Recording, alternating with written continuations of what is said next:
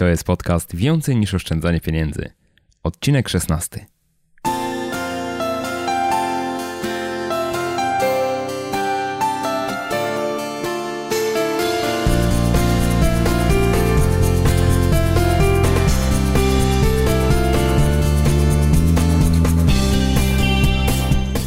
Cześć, dzień dobry. Witam Cię w 16 odcinku podcastu Więcej niż oszczędzanie pieniędzy. Ja nazywam się Michał Szafrański i w tej audycji przedstawiam konkretne i sprawdzone sposoby pomnażania oszczędności. Opowiadam, jak rozsądnie wydawać pieniądze i jak odważnie realizować swoje pasje i marzenia. Jeśli tylko szukasz odrobiny stabilizacji finansowej i emocjonalnej w swoim życiu, to ten podcast jest dla Ciebie.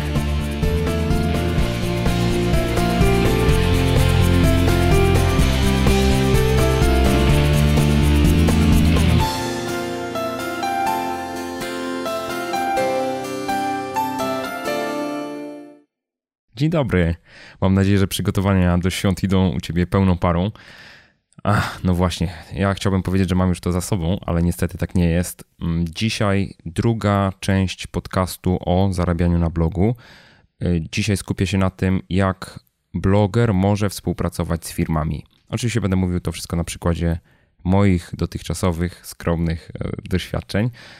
No ale właśnie chcę omówić to krok po kroku, pokazać jak się podchodzi do takiej współpracy, jakie możliwości przed, otwierają się przed blogerem, który, tak jak ja, porusza się w jakimś tematy, w tematyce eksperckiej.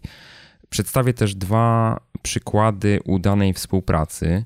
Pierwszy będzie dotyczył mojej współpracy z operatorem programu Payback, a także opowiem Wam, w jaki sposób współpracowałem z biurem informacji kredytowej. Pokażę całą drogę od momentu, od pomysłu do przemysłu, mówiąc tak wprost.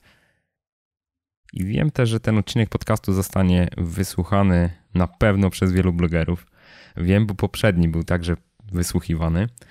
Bardzo mnie to cieszy, ale mam do Was jako słuchaczy jedną wielką e, prośbę. Absolutnie nie odbierajcie wszystkiego tego, co będę dzisiaj mówił, jako absolutny pewnik, e, czy wręcz instrukcję współpracy z firmami nie ma jednego gotowego scenariusza i każdy blok jest inny, każdy blok ma inną specyfikę, także innych czytelników. Więc ja wykorzystuję ten podcast jako taki klucz do waszej kreatywności. Chcę was zachęcić do tego, żebyście konstruktywnie podchodzili do tego, co, co mówią. Jeżeli będziecie mieli jakiekolwiek pytania, to śmiało zapraszam do kontaktu. Ja chętnie na nie odpowiem. Na tyle, na ile mogę. Podzieliłem ten odcinek na trzy części. Najpierw przedstawię przykłady takiej udanej współpracy, później przeanalizuję krok po kroku, jak wyglądał cały taki proces. Pomysł, gra wstępna pewna, w którą gramy wspólnie z y, klientami czy partnerami, przygotowanie oferty, później negocjacje, podpisanie umowy, no i oczywiście samo wykonanie przedmiotu tej umowy oraz to, co najważniejsze z perspektywy współpracy komercyjnej, rozliczenie. I pod koniec odpowiem na pytania tych e, z Was, którzy nagrali je dla mnie przez stronę jakoszczędzaćpieniądze.pl ukośnik nagraj. Tam zawsze możecie zostawić dla mnie pytanie. No dobra, ale zanim przejdę e, dalej, to przypomnę, że to jest już druga część. W poprzedniej części, w poprzednim odcinku e, podcastu dekonstruowałem cały proces zarabiania na blogu pokazując, czy każdy może zarabiać na blogu, co jest potrzebne do zarabiania na blogu, dlaczego warto w ogóle mieć blog, a także mm, odsłaniając kulisy tego mojego działania, czyli jak, jaka jest ta moja strategia zarabiania na blogu i na jak wiele sposobów można dzisiaj zarabiać na blogach.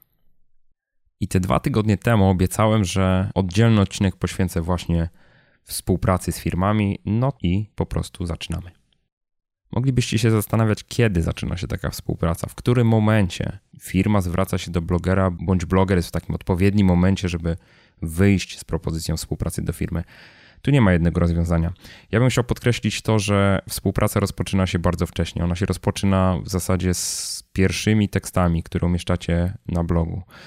Każdy taki tekst to jest sianie pewnego ziarna na wielkim, pustym polu te ziarna stopniowo podlewane wschodzą i w pewnym momencie ktoś zauważa, że my to nasze pole uprawiamy, że to, co zasialiśmy, daje jakiś plon i, i, cieszy się zainteresowaniem, o matko, i cieszy się zainteresowaniem ptaków, chciałem powiedzieć. No ale trochę tak jest, że czytelnicy e, rzucają się na te treści, które dostarczają blogerzy, no im są atrakcyjniejsze, tym więcej tych potencjalnie zainteresowanych plonami e, się pojawia. Prawie przypowieść mi z tego wyszła.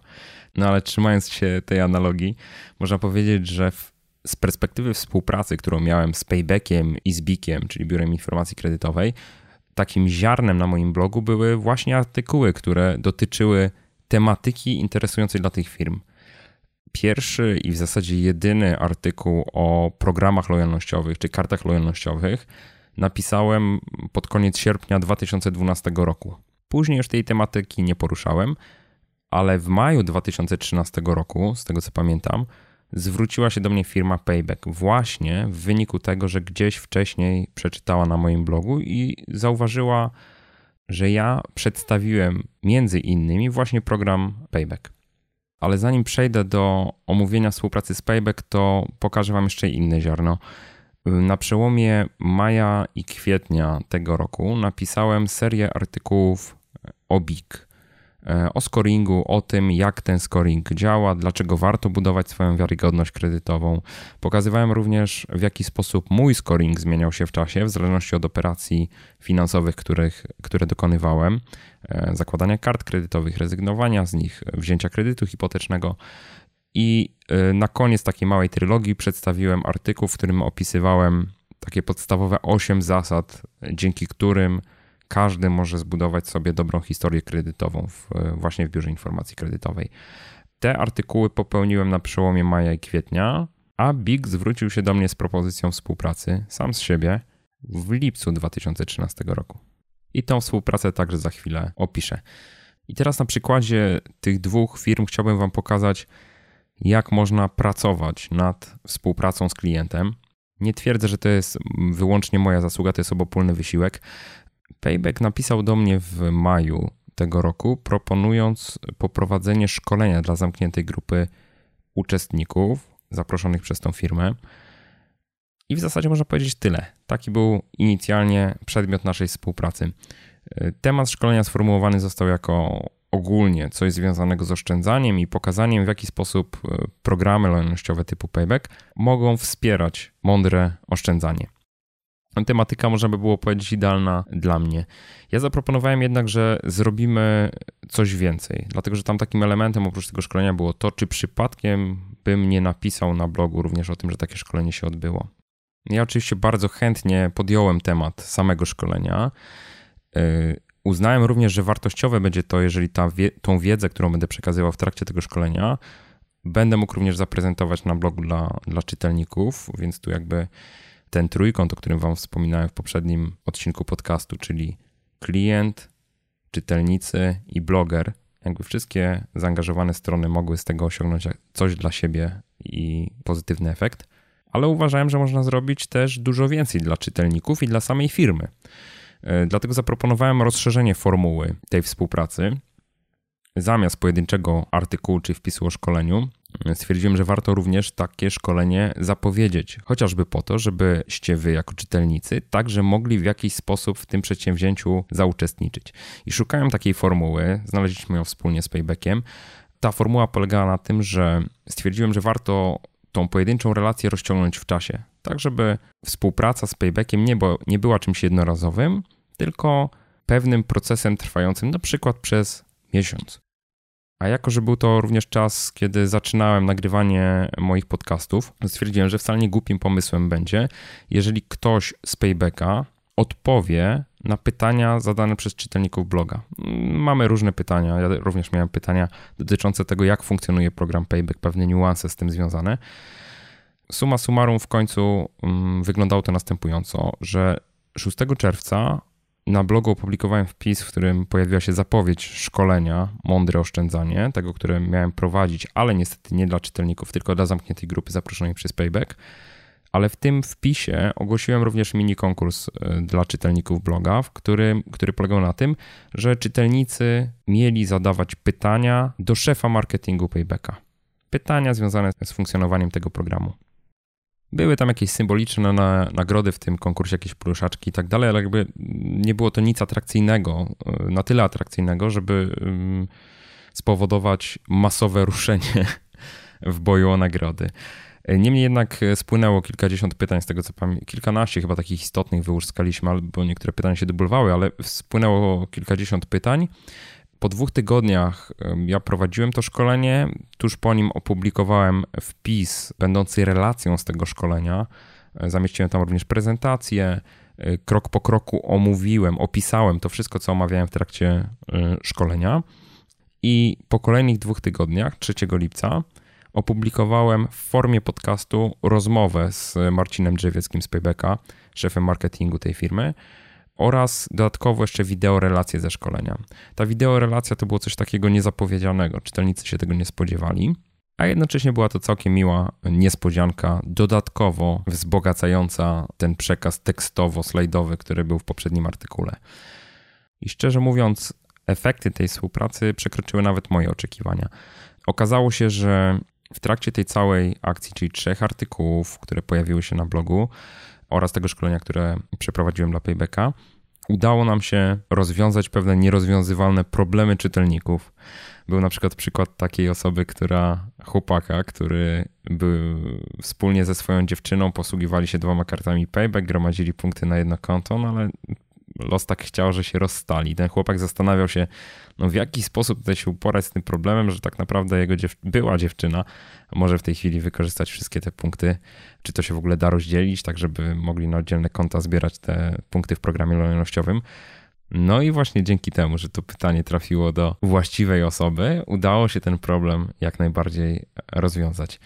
Y, statystyki także były absolutnie świetne. Ja ich tutaj w całości nie będę ujawniał, ale powiem tylko, że sam odcinek podcastu został wysłuchany ponad 2000 razy.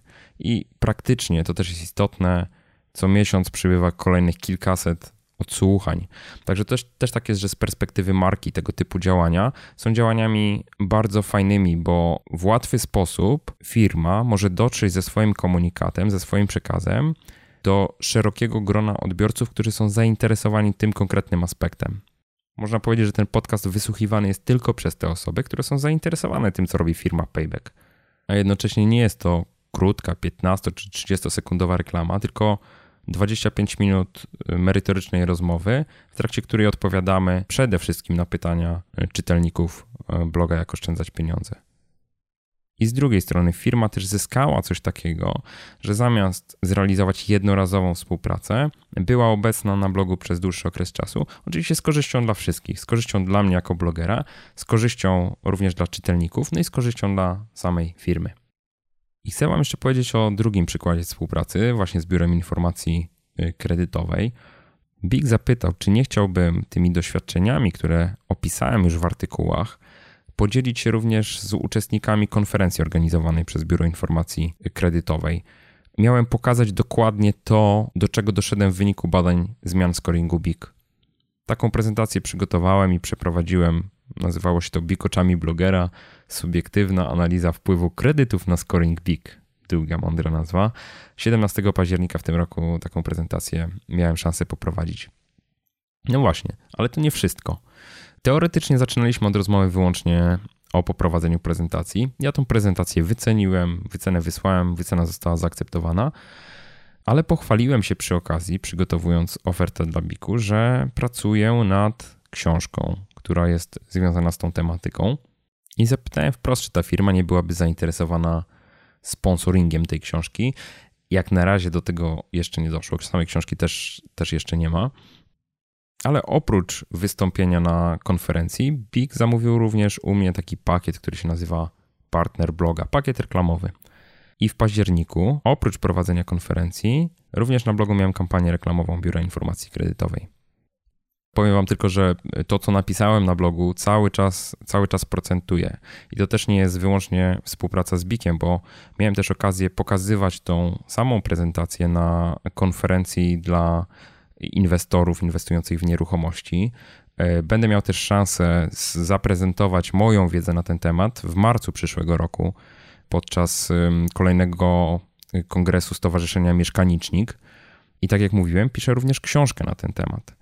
Także zobaczcie, że sama strategia polegająca na tym, że jeżeli mamy już jakiś content, możemy go ograć w cudzysłowie wielokrotnie, wykorzystywać w różnych formach, czy to w formie artykułów na blogu, czy szkoleń, czy wykładów, czy właśnie poprzez publikację jakiegoś poradnika czy książki, no, daje nam szansę mo monetyzowania, mówiąc e, tak ładnie, mm, tej naszej wiedzy wielokrotnie.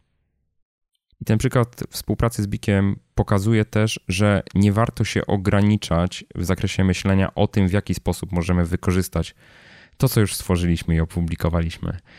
To jest tak, że bardzo wiele firm może być zainteresowanych naszą wiedzą, nawet niekoniecznie te w jednoznaczny sposób związane z danym tematem.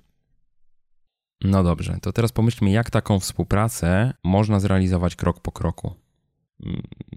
Ja wiem, że może się wydawać, że to wszystko, co tutaj opisałem, było takie proste, trywialne, poszło jak z nut. E, tak nie jest. To jest tak, że do każdej takiej współpracy trzeba się dobrze przygotować. Jest takie powiedzenie: im więcej potu na treningu, tym mniej krwi na ringu. I to się zawsze sprawdza. Im lepiej się do, do czegoś przygotujemy, im lepiej to zaplanujemy, tym łatwiej i płynniej później ta współpraca będzie, będzie szła. Pierwsza rzecz, myślę najważniejsza, to warto pamiętać, że po drugiej stronie też jest człowiek, czyli po drugiej stronie tej współpracy, naszym klientem, tam też są ludzie, którzy niekoniecznie muszą rozumieć wszystko, co do nich mówimy. Niekoniecznie muszą umieć sobie wyobrazić, co nam się wydaje, dlatego tak ważne jest, żeby się dobrze komunikować. Warto się upewniać, że zostaliśmy dobrze zrozumieni i to jest pierwszy i podstawowy element, który chcę zasygnalizować. Myślę, że w ogóle oddzielny odcinek podcastu powinienem nagrać na temat komunikacji. Przygotowując się do nagrania tego odcinku podcastu, zastanawiałem się tak naprawdę, na jakie etapy mogę podzielić tą całą współpracę. Jak sobie je rozpisałem, to się autentycznie sam zdziwiłem, że jest ich tak dużo. Wyszło mi 11 punktów. Teraz je szybko wymienię, a za chwilę będę omawiał je szczegółowo. Punkt pierwszy, sianie ziarna. Drugi, research, czyli wywiad na temat y, klienta. Punkt trzeci to jest pewna gra wstępna z klientem, takie rozpoznawanie wzajemne. Mm, punkt czwarty to jest oferta, którą składamy my jako bloger firmie. Piąty negocjacje, szósty umowa, siódmy oczywiście wykonanie tej przedmiotu tej umowy. Ósmy przygotowanie raportu ze współpracy. Mm, czasami nie jest to konieczne, czasami firmy po swojej stronie monitorują to, co się dzieje u nas na blogu. Punkt dziewiąty, czyli wszystkie kwestie związane z rozliczeniami. Punkt dziesiąty, referencje, bardzo ważny.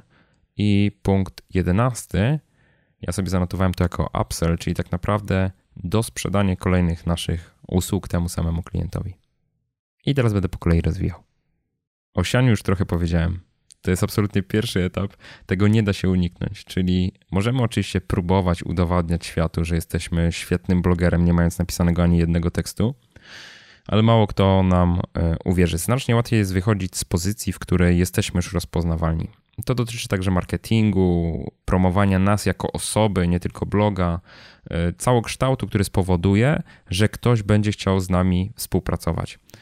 Jeżeli piszemy na jeden bardzo wycinkowy temat, to jest wysokie prawdopodobieństwo, że trudniej nam będzie znaleźć klienta do współpracy, niż kiedy poruszamy spektrum tematów z danej dziedziny. Oczywiście, jako blogerzy jesteśmy w pewnej swojej niszy. Mówię tutaj przede wszystkim o tych blogach eksperckich, ale to nie szkodzi nam od czasu do czasu dokonywać wycieczek również w inne obszary, które z kolei mogą być interesujące dla naszych partnerów bądź reklamodawców.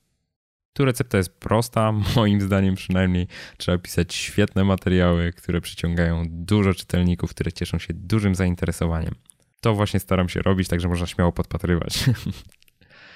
Kolejny punkt research. To jest punkt, który często jest pomijany, czyli zdarza się, że bloger otrzymuje zapytanie z jakiejś agencji e, reklamowej bądź bezpośrednio z firmy i w przypływie entuzjazmu od razu analizuje szybko to, co zostało w mailu napisane i zastanawia się, w jaki sposób można odpowiedzieć, albo na ile to, co zostało opisane, można wycenić.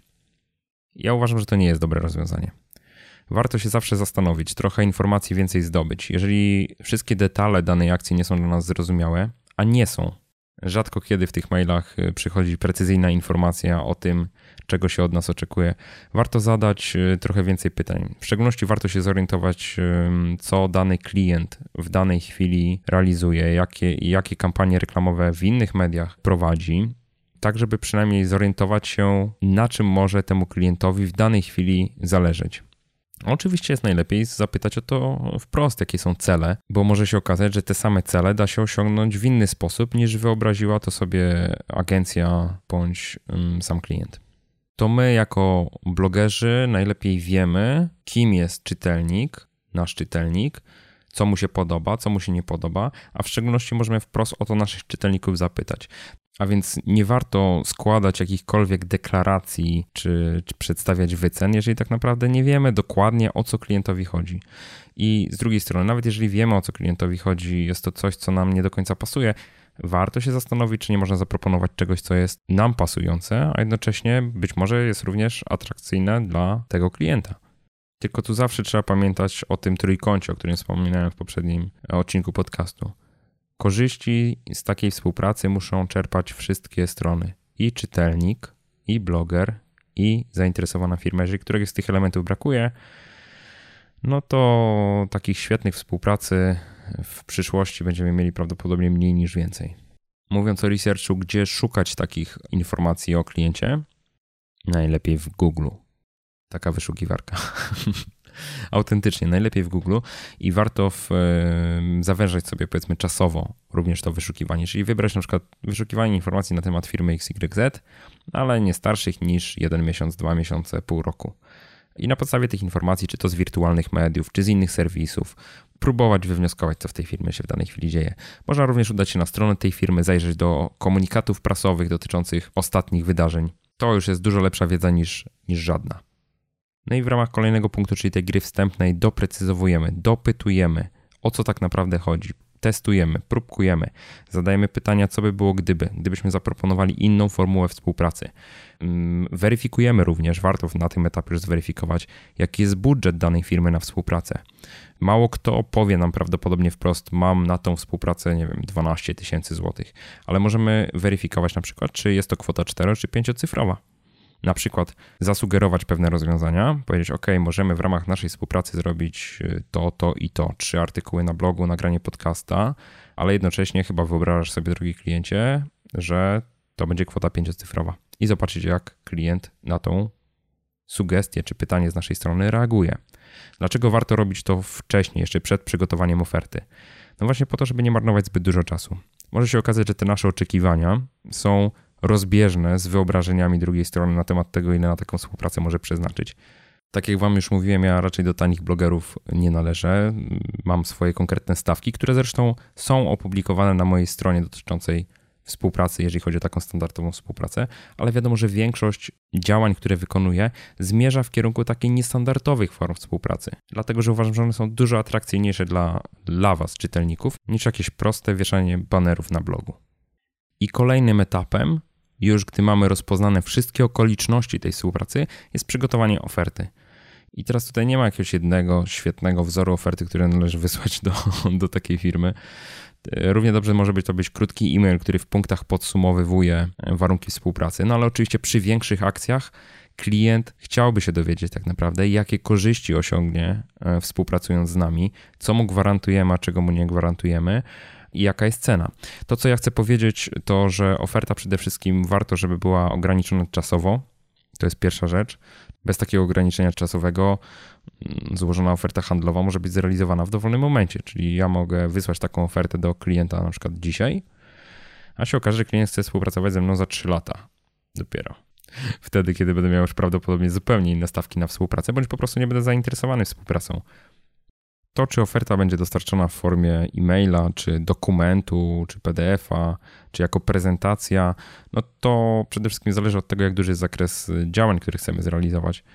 Proste współpracę można opisać kilkunastoma prostymi zdaniami. Jeżeli wchodzi w grę jakaś większa akcja, no to warto przedstawić wszystkie możliwe warianty od razu w takiej ofercie w miarę precyzyjnie.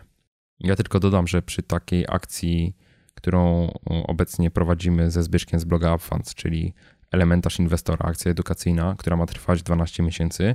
Ta nasza oferta współpracy ma 24 bądź 25 stron, z tego co pamiętam. Czyli jak widać, jest to coś, nad czym się musieliśmy trochę czasu zastanowić i czego przygotowanie nam trochę czasu zajęło, więc tym bardziej nie warto wysyłać ofert, jeżeli nie wiemy dokładnie, jakie są preferencje klienta. Dopiero jak je poznamy, to siadamy do pracy nad ofertą.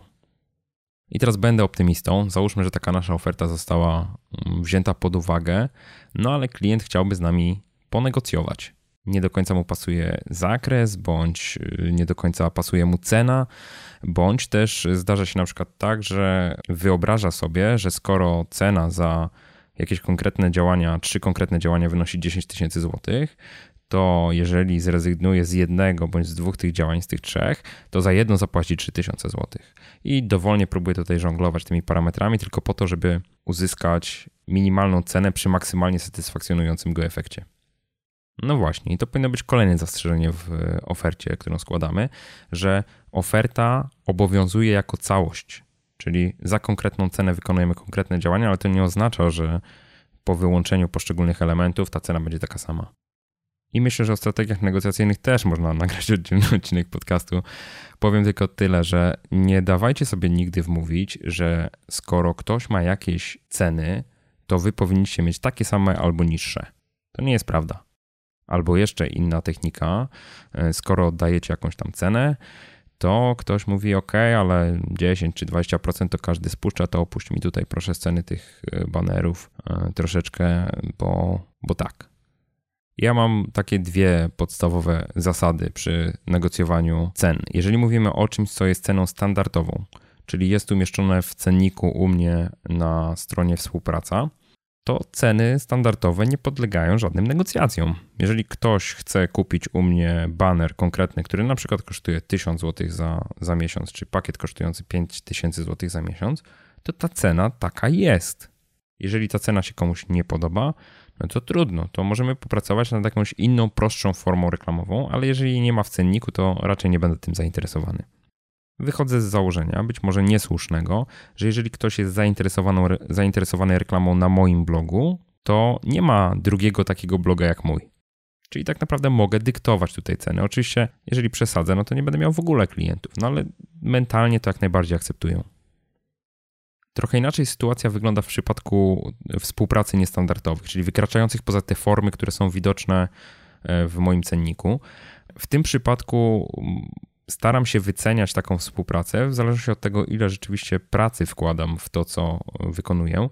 I tu znowu kluczowe znaczenie ma na tym etapie gry wstępnej z klientem rozpoznanie, jak bardzo angażująca ta współpraca będzie. Po to właśnie, żebym w ofercie mógł przedstawić już konkretne ceny i żebym w, negoc- w trakcie negocjacji mógł się odnieść do tego nakładu pracy, który jest do wykonania. Czyli jeżeli ktoś mi proponuje, żebym swoją pracę wykonywał o połowę taniej, to ja bardzo chętnie to zrobię pod warunkiem, że zmniejszy się również zakres współpracy.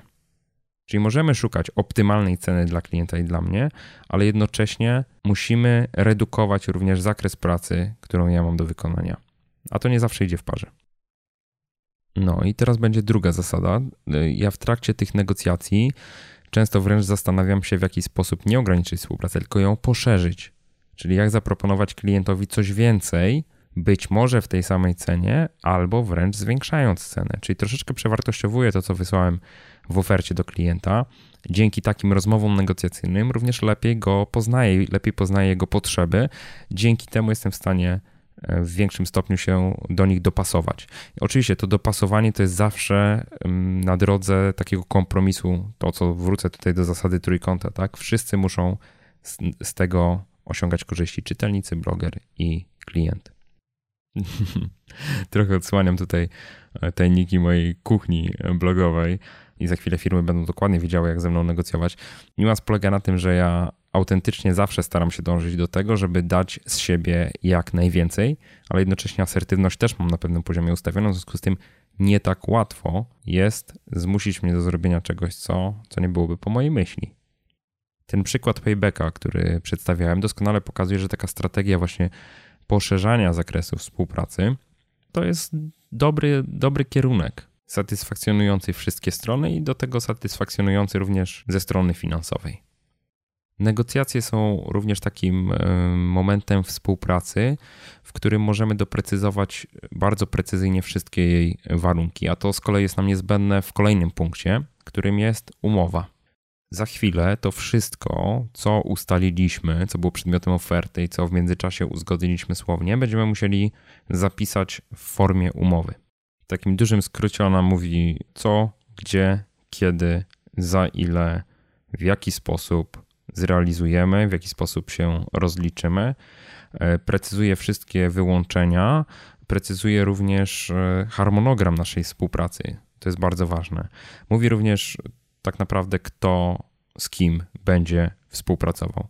Umowy nie muszą być długie. Umowy mogą być krótkie, ale tak naprawdę do stworzenia dobrej umowy e, ileś tam punktów trzeba w takiej umowie zapisać. Ja sobie wynotowałem tylko dosłownie parę punktów, które uważam, że powinny się w każdej takiej umowie współpracy znaleźć. Pierwszy, przede wszystkim kontakty kto będzie odpowiedzialny za realizację danej umowy. Nie to, kto będzie współpracował, tylko kto będzie w, z punktu widzenia umowy mógł podejmować wiążące zobowiązania w imieniu blogera i w imieniu firmy, która z nim współpracuje. Chcemy, wiadomo, ustaleń dokonywać z takimi osobami, które mają prawo tych ustaleń dokonywać. Kolejna ważna rzecz to są prawa autorskie. Jako bloger działamy w takiej dziedzinie, gdzie tworzymy zupełnie nowe treści i dobrze byłoby z góry ustalić, kto będzie właścicielem tych treści po zakończeniu współpracy. Ja tutaj mam taką zasadę, że mm, w większości przypadków wszelkie prawa autorskie i prawa majątkowe do tych wytworzonych dzieł pozostają przy, przy mnie. To, co udzielam firmom, to udzielam im licencji na wykorzystanie tych y, tworów, mówiąc tak wprost, na określonym tak zwanym polu eksploatacji. Czyli określamy dokładnie w umowie, jakie będą zasady wykorzystania tych informacji. Czy mogą się one pojawiać wyłącznie na przykład w e, jakichś działaniach promocyjnych związanych z daną kampanią, czy firma może na przykład używać ich także po zakończeniu współpracy w jakichś innych dowolnie wybranych celach. Tutaj staram się być dosyć restrykcyjny. Kolejna rzecz to jest poufność i zakres tej poufności. Wiadomo, że mm, rozmawiając z klientem, mm, klient dowiaduje się czegoś od nas i my dowiadujemy się również czegoś od klienta, czegoś, co niekoniecznie musi być publicznie znane. W związku z tym warto się zabezpieczyć przed tym, żeby te informacje nie wyciekły. Można powiedzieć, że przy mojej transparentności ja nie mam dosyć dużych wymagań w zakresie ochrony informacji, które sam przekazuję, ale firmy często mają takie wymagania. Na co tutaj warto zwrócić uwagę? Przede wszystkim ochronie powinny podlegać wyłącznie te informacje, które nie są publiczne, czyli których ktoś inny nie podał do wiadomości innych osób.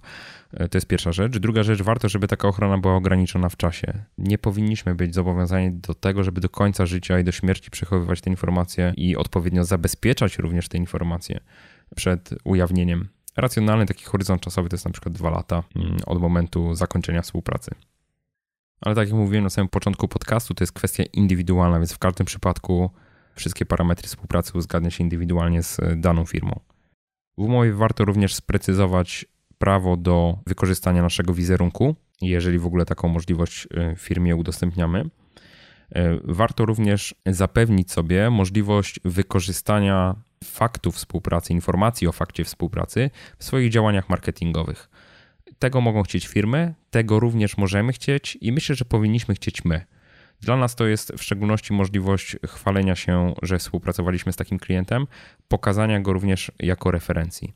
I tutaj a propos referencji, warto również w umowie zobowiązać klienta do tego, żeby po zakończonej współpracy, jeżeli ta współpraca była dla niego satysfakcjonująca, przygotował dla nas referencję, czyli taki list potwierdzający, że to, do czego się zobowiązaliśmy, wykonaliśmy z konkretnym, przewidywalnym, zamierzonym skutkiem i że klient po prostu jest z tej współpracy zadowolony. O referencji w zasadzie miałem mówić na samym końcu, ale niech już będzie tutaj. I ostatni ważny punkt, który chcę powiedzieć o umowie. Umowę zawsze podpisuje się na tak zwany worst case, czyli w taki sposób, żeby precyzowała ona, co się stanie, jeżeli coś w naszej współpracy się posypie z jednej bądź z drugiej strony. I to nie jest kwestia tego, jak niektórzy próbują wmówić, że a ty próbujesz być tutaj sceptyczny w stosunku do naszej współpracy, dlaczego jesteś tak negatywnie nastawiony i tak dalej. To jest kwestia tego, żebyśmy dokładnie wiedzieli, co się stanie, jeżeli harmonogram nie zostanie dotrzymany. Co się stanie, jeżeli ja miałem napisać artykuł, załóżmy 1 czerwca, ale dopiero wtedy mogę go opublikować, jeżeli najpóźniej do 28 maja otrzymam materiały, które służą mi do napisania tego materiału od firmy. I teraz, jeżeli coś gdzieś po drodze się posypie, to warto wiedzieć, jaki będzie skutek tych działań. Że na przykład, jeżeli coś nie zostanie zapewnione bądź dostarczone, to ja mam prawo opóźnić e, publikację materiału i nie jest to jednocześnie naruszeniem warunków umowy. Czyli umowa jest pisana na najgorszy możliwy przypadek współpracy, worst case. To w takim razie powinna również regulować kwestie jakichś ewentualnych kar umownych. Co się stanie, jeżeli informacja poufna wycieknie? Jakie będzie maksymalne zobowiązanie? Na przykład, jeżeli my ujawnimy, chcący, niechcący, nieważne, informację poufną przekazaną nam e, przez firmę, jakie będzie maksymalny, maksymalny negatywny skutek dla nas, jaką karę będziemy musieli zapłacić. I w drugą stronę, jeżeli uczyni to firma, to do czego ona będzie zobowiązana. Oczywiście najlepiej, gdyby nigdy tych kar umownych nie trzeba było uruchamiać. No i właśnie, skoro już zawarliśmy umowę, wszystko jest ok, umowa jest podpisana, ważne, żeby ona była podpisywana przez osoby upoważnione do reprezentacji firmy. Czyli tak naprawdę umowę musi podpisać ten, kto ma prawo ją podpisać. Przystępujemy więc do wykonania tej umowy, czyli realizujemy to, na co się umówiliśmy. I tutaj cały czas warto pamiętać, że ten, kto płaci, ma prawo wymagać. Powiem wręcz, że ma prawo wymagać czegokolwiek. Ale po to mamy umowę, żeby nie musieć realizować czegokolwiek, co wymaga, czego wymaga druga strona. E, umowa dokładnie precyzuje, do czego jesteśmy zobowiązani. Czyli już w trakcie realizacji współpracy również mogą się pojawiać pewne tarcia czy nieporozumienia, wynikające chociażby z tego, że osoby wykonujące przedmiot umowy niekoniecznie muszą wiedzieć, do czego się zobowiązały, albo jaki jest właśnie zakres obowiązków stron. Tutaj też ta komunikacja ma kluczowe znaczenie. Warto upewniać się, to, że na przykład dzisiaj współpracowaliśmy z kimś, e, dopracowaliśmy treść umowy, a jednocześnie jutro będziemy współpracowali z kimś innym po stronie klienta przy realizacji tej umowy, warto upewnić się, że ta kolejna osoba wie i rozumie, jakie są zobowiązania klienta w stosunku do nas. W przypadku blog, samego blogera to wygląda łatwiej, dlatego że najczęściej jest to jedna osoba, która i negocjuje, i przedstawia ofertę, i wykonuje e, przedmiot umowy, więc tu powinno być nieco prościej.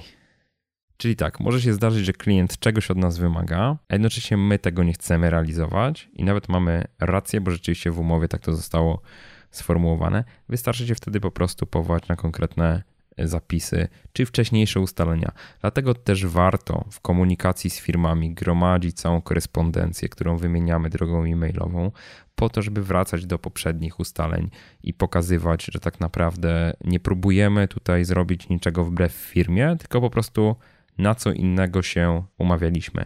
Ja mówię tak bardzo asekuracyjnie w tej chwili, ale uwierzcie, że im lepiej ta współpraca zostanie przygotowana już na samym początku, tym łatwiej jest później ją realizować. Takich nieporozumień praktycznie w trakcie współpracy, przynajmniej mojej z firmami, nie ma.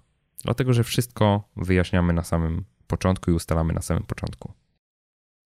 I teraz, jeżeli nasza współpraca już się zakończyła, to w niektórych przypadkach będziemy zobowiązani do przygotowania raportu z takiej współpracy, czyli na przykład opisania, ile mieliśmy odsłon konkretnych artykułów, ile tam się pojawiło komentarzy, wyciągnięcia jakichś raportów z Google Analytics czy z innych systemów mierzących nasze statystyki. A także, jeżeli w trakcie danej akcji wydarzyło się coś ekstra pozytywnego, na przykład konkretne artykuły, na konkretnych artykułach czytelnicy spędzali znacznie więcej czasu niż średnia dla danego bloga, to warto to również pokazać, bo to są mierniki, które być może dla nas jako blogerów są mało e, istotne, ale z perspektywy firm, które u nas zamawiają pewną usługę, to jest tak, że te osoby, które pracują w tych firmach, także w stosunku do swoich przełożonych, muszą się rozliczyć z efektów danej akcji. Im więcej takich efektów są w stanie pokazać, tym chętniej będą współpracować z blogerami w przyszłości. Tutaj, przygotowując taki raport, warto też mieć gdzieś tam z tyłu głowy, że nie robimy tego wyłącznie dla siebie. Robimy to w gruncie rzeczy dla całej branży, nazwijmy to tak, dla, dla całej blogosfery. I teraz, w zależności od typu zadania, którego się podejmowaliśmy, ten raport może być różny i niekoniecznie my go musimy przygotowywać. Przykładowo, jeżeli, przykładowo, jeżeli w ramach współpracy nagrywałem podcast, to będę musiał wykazać, ile osób ten podcast odsłuchało i jaki był średni czas odsłuchiwania tego podcastu. Na przykład podcast godzinny był średnio słuchany przez 42 minuty. To, to już pokazuje tak naprawdę, jak duże było zaangażowanie tych osób, które słuchały danego odcinka. W przypadku na przykład współpracy polegającej na, tej, na tym, że wygłaszam prezentację na konferencji, no to wiadomo, że dobrze by było, żebym wypadł dobrze jako y, mówca. Czyli w ankietach, które są po takiej konferencji, ocena mojego wystąpienia powinna być zdecydowanie powyżej średniej, chociażby po to, żebym miał szansę być zaproszony na, na kolejne konferencje. I tutaj warto również od firm domagać się tego, żeby taka ewaluacja, takie oceny na konferencjach były, żebyśmy my z kolei jako występujący mogli się dowiedzieć, jak wypadliśmy na tle w cudzysłowie konkurencji. No jeżeli wszystko jest już ok, zakończyła się nasza współpraca, no to wiadomo, że trzeba się z tej współpracy rozliczyć również finansowo. W tym optymistycznym scenariuszu jesteśmy firmą, tak jak ja, prowadzę firmę i wystawiamy po prostu fakturę klientowi. Ta faktura musi być wystawiona w terminie, który został określony w umowie i musi być również zapłacona w terminie, który był określony w umowie. Akurat w kwestiach finansowych to jestem dosyć dobrze uporządkowany, w związku z tym zawsze wystawiam terminowo faktury i pilnuję również terminów ich płatności. Jeżeli faktura nie jest zapłacona w terminie, warto się klientowi przypomnieć kolejnego dnia, wysłać uprzejme przypomnienie z wezwaniem do zapłaty. Najlepiej niezwłocznie, ale różnie z tym bywa. Akurat jako bloger jeszcze nie miałem i obym nie miał problemów e, z niepłaceniem faktur przez klientów i nikomu z Was tego nie życzę. Jedno jest pewne, faktur trzeba pilnować i terminów płatności trzeba pilnować. I o ile z fakturami najczęściej nie mam żadnych problemów, to z kolejnym punktem, czyli z referencjami różnie bywa. I to nawet jeżeli te referencje są um, zapisane jako wymóg po stronie klienta w umowie. Czyli tak naprawdę klient zobowiązuje się, że przygotuje dla mnie referencje, a w praktyce jest tak, że można powiedzieć tylko połowa firm dla mnie te referencje przygotowuje i ja również tutaj staram się przypominać, ale jakoś bardzo restrykcyjny w tym zakresie nie jestem. A referencje się przydają. Referencje są takim świadectwem ze strony naszych zadowolonych klientów, że dobrze wykonujemy swoją pracę i takie referencje udostępnione innym klientom prawdopodobnie działają wyłącznie na naszą korzyść raczej nam nie zaszkodzą. Także jest to coś, co może nam pomóc e, w przyszłości przełamywać lody we współpracy z innymi nowymi klientami. Ja oczywiście zapraszam do zajrzenia na moją stronę współpraca, jak takie referencje mogą wyglądać. Tam jest kilka entuzjastycznych wyznań moich dotychczasowych klientów. E, przy okazji bardzo serdecznie dziękuję klientom za przygotowanie właśnie takich referencji. I ostatni element każdej współpracy to jest to, że warto pamiętać, że współpraca nie kończy się w momencie, kiedy wystawimy fakturę czy uzyskamy referencję, tylko że dużo łatwiej jest wyjść z nowym pomysłem do naszego dotychczasowego, już zadowolonego ze współpracy z nami klienta, niż pozyskać nowego klienta, który może nas nie znać, może być do nas nieprzekonany, może nie wiedzieć, jak świetnie pracujemy. E, ci klienci, którzy zapłacili już nam, wiedzą też dobrze, że pomimo tego, że żądamy wyższych stawek, to kwota, której oczekujemy, jest w pełni uzasadniona, bo wykonujemy po prostu świetną pracę. Dlatego warto upsellować, jak to się ładnie mówi po angielsku, upsell, dosprzedawać kolejne usługi już istniejącym klientom. To mogą być usługi, których jeszcze dzisiaj nie mamy w portfolio. Mm, podam przykład. Mówiłem o Biku i o tym, jaką współpracę realizowaliśmy. Jeżeli w końcu ukończę książkę, nad którą teraz pracuję, ta książka dotyczy budowania wiarygodności kredytowej, tego właśnie jak poprawić sobie swój scoring w BIG i jak zaoszczędzić nawet kilkadziesiąt tysięcy złotych na kredycie hipotecznym. To może się okazać, że BIG będzie idealnym kandydatem do tego, żeby stać się sponsorem, patronem e, tej książki, kimś, kto w jakiś sposób się w nią zaangażuje. Teraz jeszcze na koniec, zanim przejdę do pytań, pewnie zastanawiacie się, na ile ja aktywnie poszukuję klientów. W ogóle ich nie poszukuję. Samo to, że mój blog jest widoczny w internecie, ma ciekawą treść, jest w miarę popularny, powoduje, że firmy same się do mnie zgłaszają, chcąc zawspółpracować. I prawda jest też taka, że dostaję tych propozycji coraz więcej. Niestety bardzo nieliczne z nich na pierwszy rzut oka są propozycjami, które mogłyby zostać uznane przeze mnie za atrakcyjne. I tutaj od blogera wymagane jest również to, żeby umiał w miarę umiejętnie filtrować te propozycje, które się pojawiają. Mm, nie warto, nie warto na pewno palić mostów. Nawet jeżeli odmawiamy, to uzasadniać, dlaczego nie chcemy w danej chwili, bądź nie możemy w danej chwili współpracować e, z daną firmą. Mm, nie ma się co tego wstydzić, nie ze wszystkimi musimy współpracować, nie każdą propozycję musimy przyjmować. No a teraz przejdę już do pytań, które zadali czytelnicy. Pierwsze pytanie zadał Radek. Witaj Michale, z tej strony Radek Chodkowski, autor bloga Humanista na giełdzie. Mm, mam do Ciebie takie pytanko, ponieważ e, dostaję wiele pozytywnych opinii od moich czytelników. Myślę, że zbudowałem sobie już jakiś autorytet i na tej podstawie chciałbym wprowadzić e, w końcu jakieś poważniejsze reklamy na blogu. Tym bardziej, że niektórzy moi czytelnicy już e, pytają mnie również o polecenie poszczególnych produktów bądź usług z mojej branży mm, moje pytanko jest takie, czy masz może jakiś pomysł na wprowadzenie e, nowego produktu, wprowadzenie konkretnie e, reklam afiliacyjnych, e, ale w taki sposób, żeby nie zostać posądzonym o sprzedanie się. To znaczy, żeby czytelnicy zrozumieli, że ja jako autor bloga też chciałbym coś zarobić, jednocześnie proponując im rzeczy, których sam używam, które mogę na 100% polecić, ponieważ wiem, że również im one będą bardzo przydatne. Gdybyś mógł tę kwestię krótko poruszyć, będę Ci zobowiązany. Pozdrawiam, do usłyszenia. Dzięki Radek, to jest bardzo dobre pytanie. Ja miałem podobne dylematy do ciebie jakiś czas temu. Rzeczywiście było tak, że zastanawiałem się, czy nie zostanę posądzony o to, że mm, opinie, które przedstawiam na blogu, są po prostu nierzetelne ze względu na to, że y, zarabiam na sprzedaży konkretnych produktów czy usług. E, I powiem ci tak, wszędzie tam, gdzie uważam, że takie podejrzenie może się pojawić, czyli na przykład Y, podam przykład jednego artykułu. Pisałem o ofercie New Mobile. Wtedy, gdy pisałem ten artykuł, to jeszcze to nie, nie było możliwości afiliacji przy sprzedaży oferty tego operatora telekomunikacyjnego. W tej chwili już jest i zastanawiałem się, czy zalinkować, czy nie zalinkować. Czy jakby stworzyć taki link, który umożliwi mi zarabianie, czy linkować bezpośrednio do strony New Mobile, wiedząc, tak żeby czytelnicy wiedzieli, że ja nic z tego nie mam, że tą ofertę polecam. I powiem Ci, że ze względu na to, że ten artykuł był dosyć entuzjastyczny, to zdecydowałem się nie linkować. Obawiałem się tego, że będę posądzony o taką nierzetelność. Pomimo tego, że napisałem go przekonany o atrakcyjności oferty tego konkretnego operatora. Myślę, że najważniejsza jest uczciwość. Jeżeli uczciwie zakomunikujesz czytelnikom, że zarabiasz, jeżeli oni dokonają zakupu produktu za pośrednictwem konkretnego linku, że nie zmienia to bądź nie wpływa to kompletnie na Twoją opinię o tym produkcie, bo po prostu jesteś z niego zadowolony, to czytelnicy są inteligentni, jak najbardziej powinni potrafić to zrozumieć. No jeżeli ktoś tego nie rozumie, no to cóż, no, no trudno. Ważne jest to, jakie są Twoje prawdziwe pobudki i powody do pisania o czymś.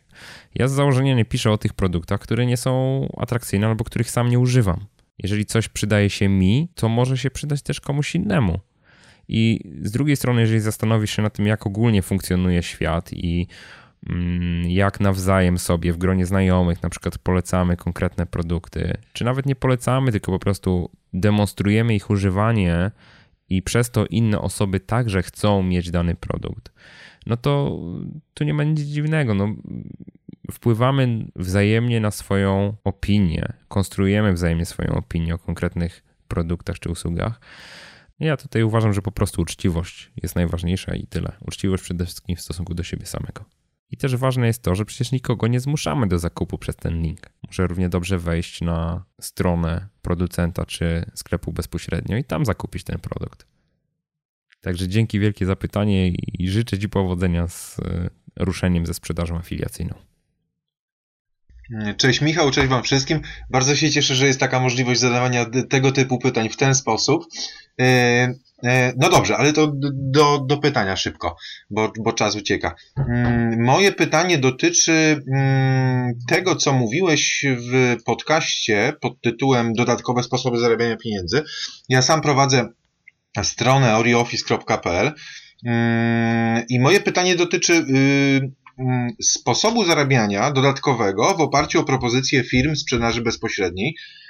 Ty wtedy, co prawda, wspomniałeś, y, ale nie poświęciłeś temu uwagi. I moje pytanie jest takie, czy wspominałeś o Oriflame i o, y, o Avon, tego typu film jest dużo, dużo więcej. Mm, moje pytanie jest takie, czy y, pominąłeś te propozycje tych firm i innych firm sprzedaży bezpośredniej, dlatego że, nie wiem, że po prostu nie warte jest to twojej uwagi, innym nie chcesz tego typu działalności polecać, czy może po prostu uznałeś, że jest to tak, e, tak różne od sposobów, o których mówiłeś, że, e, że no po prostu nie było na to miejsca. Bo mi osobiście się wydaje, że jest to bardzo fajna propozycja, Natomiast y, Twój blog jest opiniotwórczy, więc Twoja opinia jest tutaj w tym temacie mm, bardzo ważna. Dzięki i pozdrawiam Ciebie i czytelników. Dzięki Artur za to pytanie. Zapomniałem Cię zapowiedzieć. Powód jest prozaiczny. Ja po prostu nic nie wiem na temat sprzedaży czy to Oriflame'a, czy, czy Avona i nie rozpoznawałem tego tematu. Podałem go tylko jako przykład, że jest to taki sposób zarabiania i bardzo dużo e, kobiet, jak widzę mężczyzn również um, zarabia w ten sposób i okej, okay, no nie jestem alfą i omegą absolutnie, jeżeli chodzi o dodatkowe sposoby zarabiania pieniędzy, Wymieniłem te, które mogą być dla Was przydatne i myślę, że różne tego typu programy sprzedaży bezpośredniej jak najbardziej mogą dać nam dodatkowy przychód.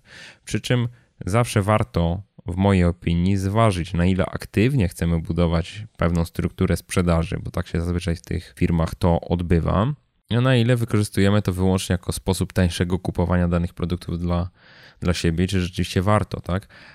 No ale tu nie jestem ekspertem, tu pewnie ty jesteś większym ekspertem. Dzięki za pytanie.